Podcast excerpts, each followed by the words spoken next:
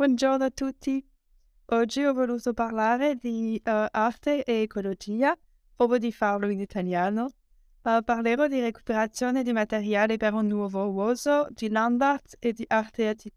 Per iniziare, la recuperazione di materiale per un nuovo uso, o upcycling, era nel passato con il lavoro di Jane Perkins, o Strachivendolo, che era una persona che recuperava i cestini per usarli di nuovo, per fare nuove cose, e aveva un stipendio così. È un lavoro che adesso non esista più, che peccato, ma che esista ancora nell'arte. C'era per esempio il movimento italiano d'arte povero, che significa di fare arte con cose che sono considerate povere, senza valore, perché sono cestini per esempio. Per esempio c'è Armand, che è un artista che ha preso i cestini di Parigi, dei mercatini di Parigi, e che ha fatto opere d'arte con queste per denunciare la società di consumazione.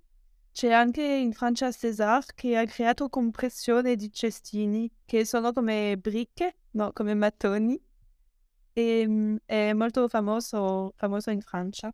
Dopo c'è Hassan Sharif, che ha creato con carta sculture che sembrano rose di sabbia e che sono bellissime. E anche Jane Perkins in Inghilterra ha creato Plastic Classics e ha fatto ritratti di personaggi famosi con spazzatura, come c'è la Gioconda o Audrey Hepburn, e sono molto belle con vari colori, vari materiali naturalmente. E finalmente c'è El Anatsui, che ha creato monumentali intrecci di rifiuti con una tecnica molto speciale, per esempio con tappi, che lei ha fatto un tessuto con questo.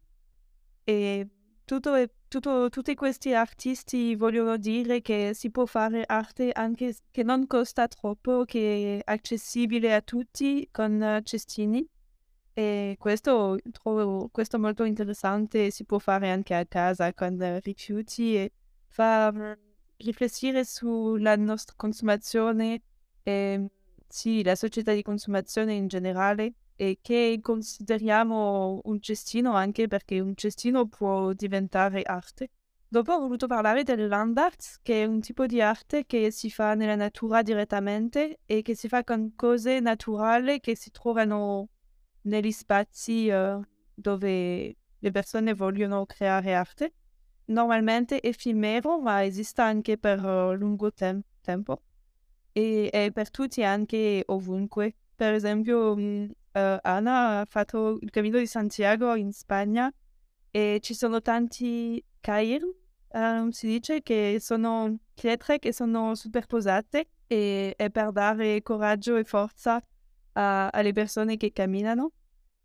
Ci sono anche grandi nomi come Richard Long, Goldworthy o Nancy Holt, che hanno creato sculture nella natura che sono bellissime e che vogliono fare o mostrare un punto di vista diverso per osservare la natura.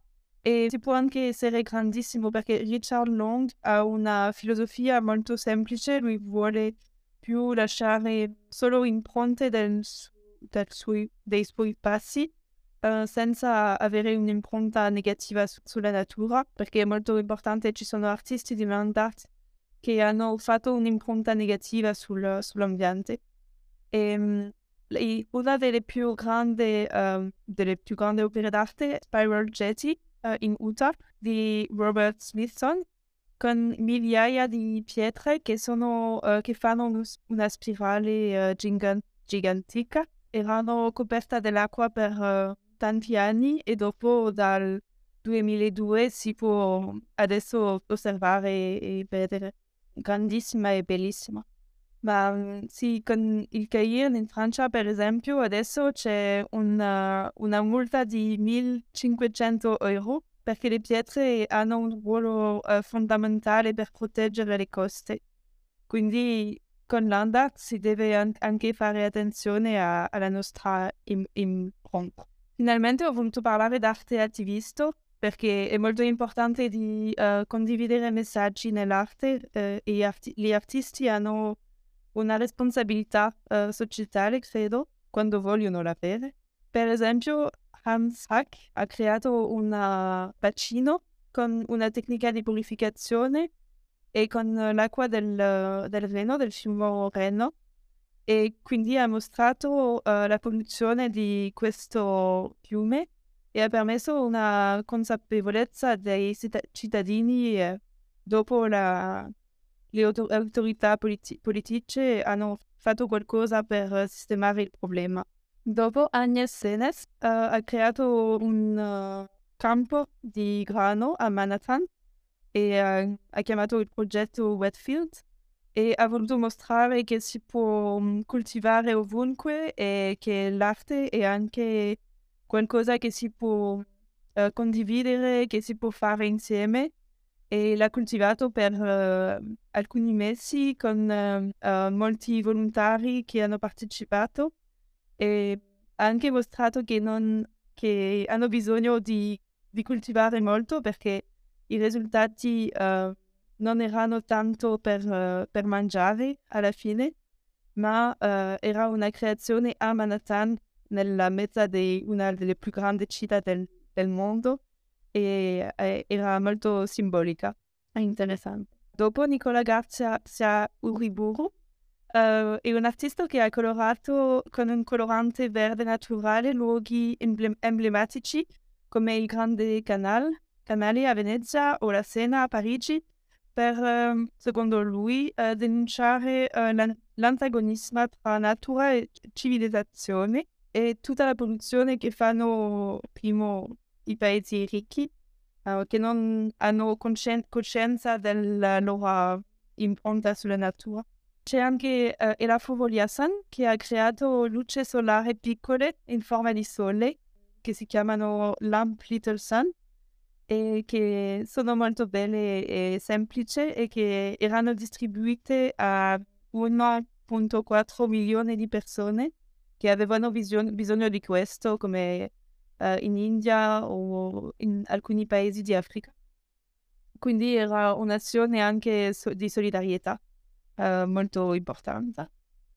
E alla fine c'è uno dei miei artisti preferiti della Francia, che è un fotografo che si chiama Yann Arthus-Bertrand, che ha anche fatto film come La Terra vista dal cielo, e che fa bellissime foto della Terra, che ha fatto scoprire anche un luogo che si chiama il cuore di Mo, e che è un cuore visto dal cielo, ma che è solo un campo quando sei qui. Ma questo si deve anche sempre fare attenzione e avere una coscienza che sull'impronta sull'ambiente, perché per esempio ha avuto critiche che dicono che lui prende troppo l'aereo e che c'è anche un'impronta negativa per questo, perché per fare foto dal cielo si deve prendere l'aereo spesso. Quindi è sempre importante di fare attenzione a questo. Ok, io spero che vi sia piaciuto, che avete imparato alcune cose. Vi ho messo i nomi degli artisti nella descrizione del podcast e ci vediamo la prossima volta. Ciao!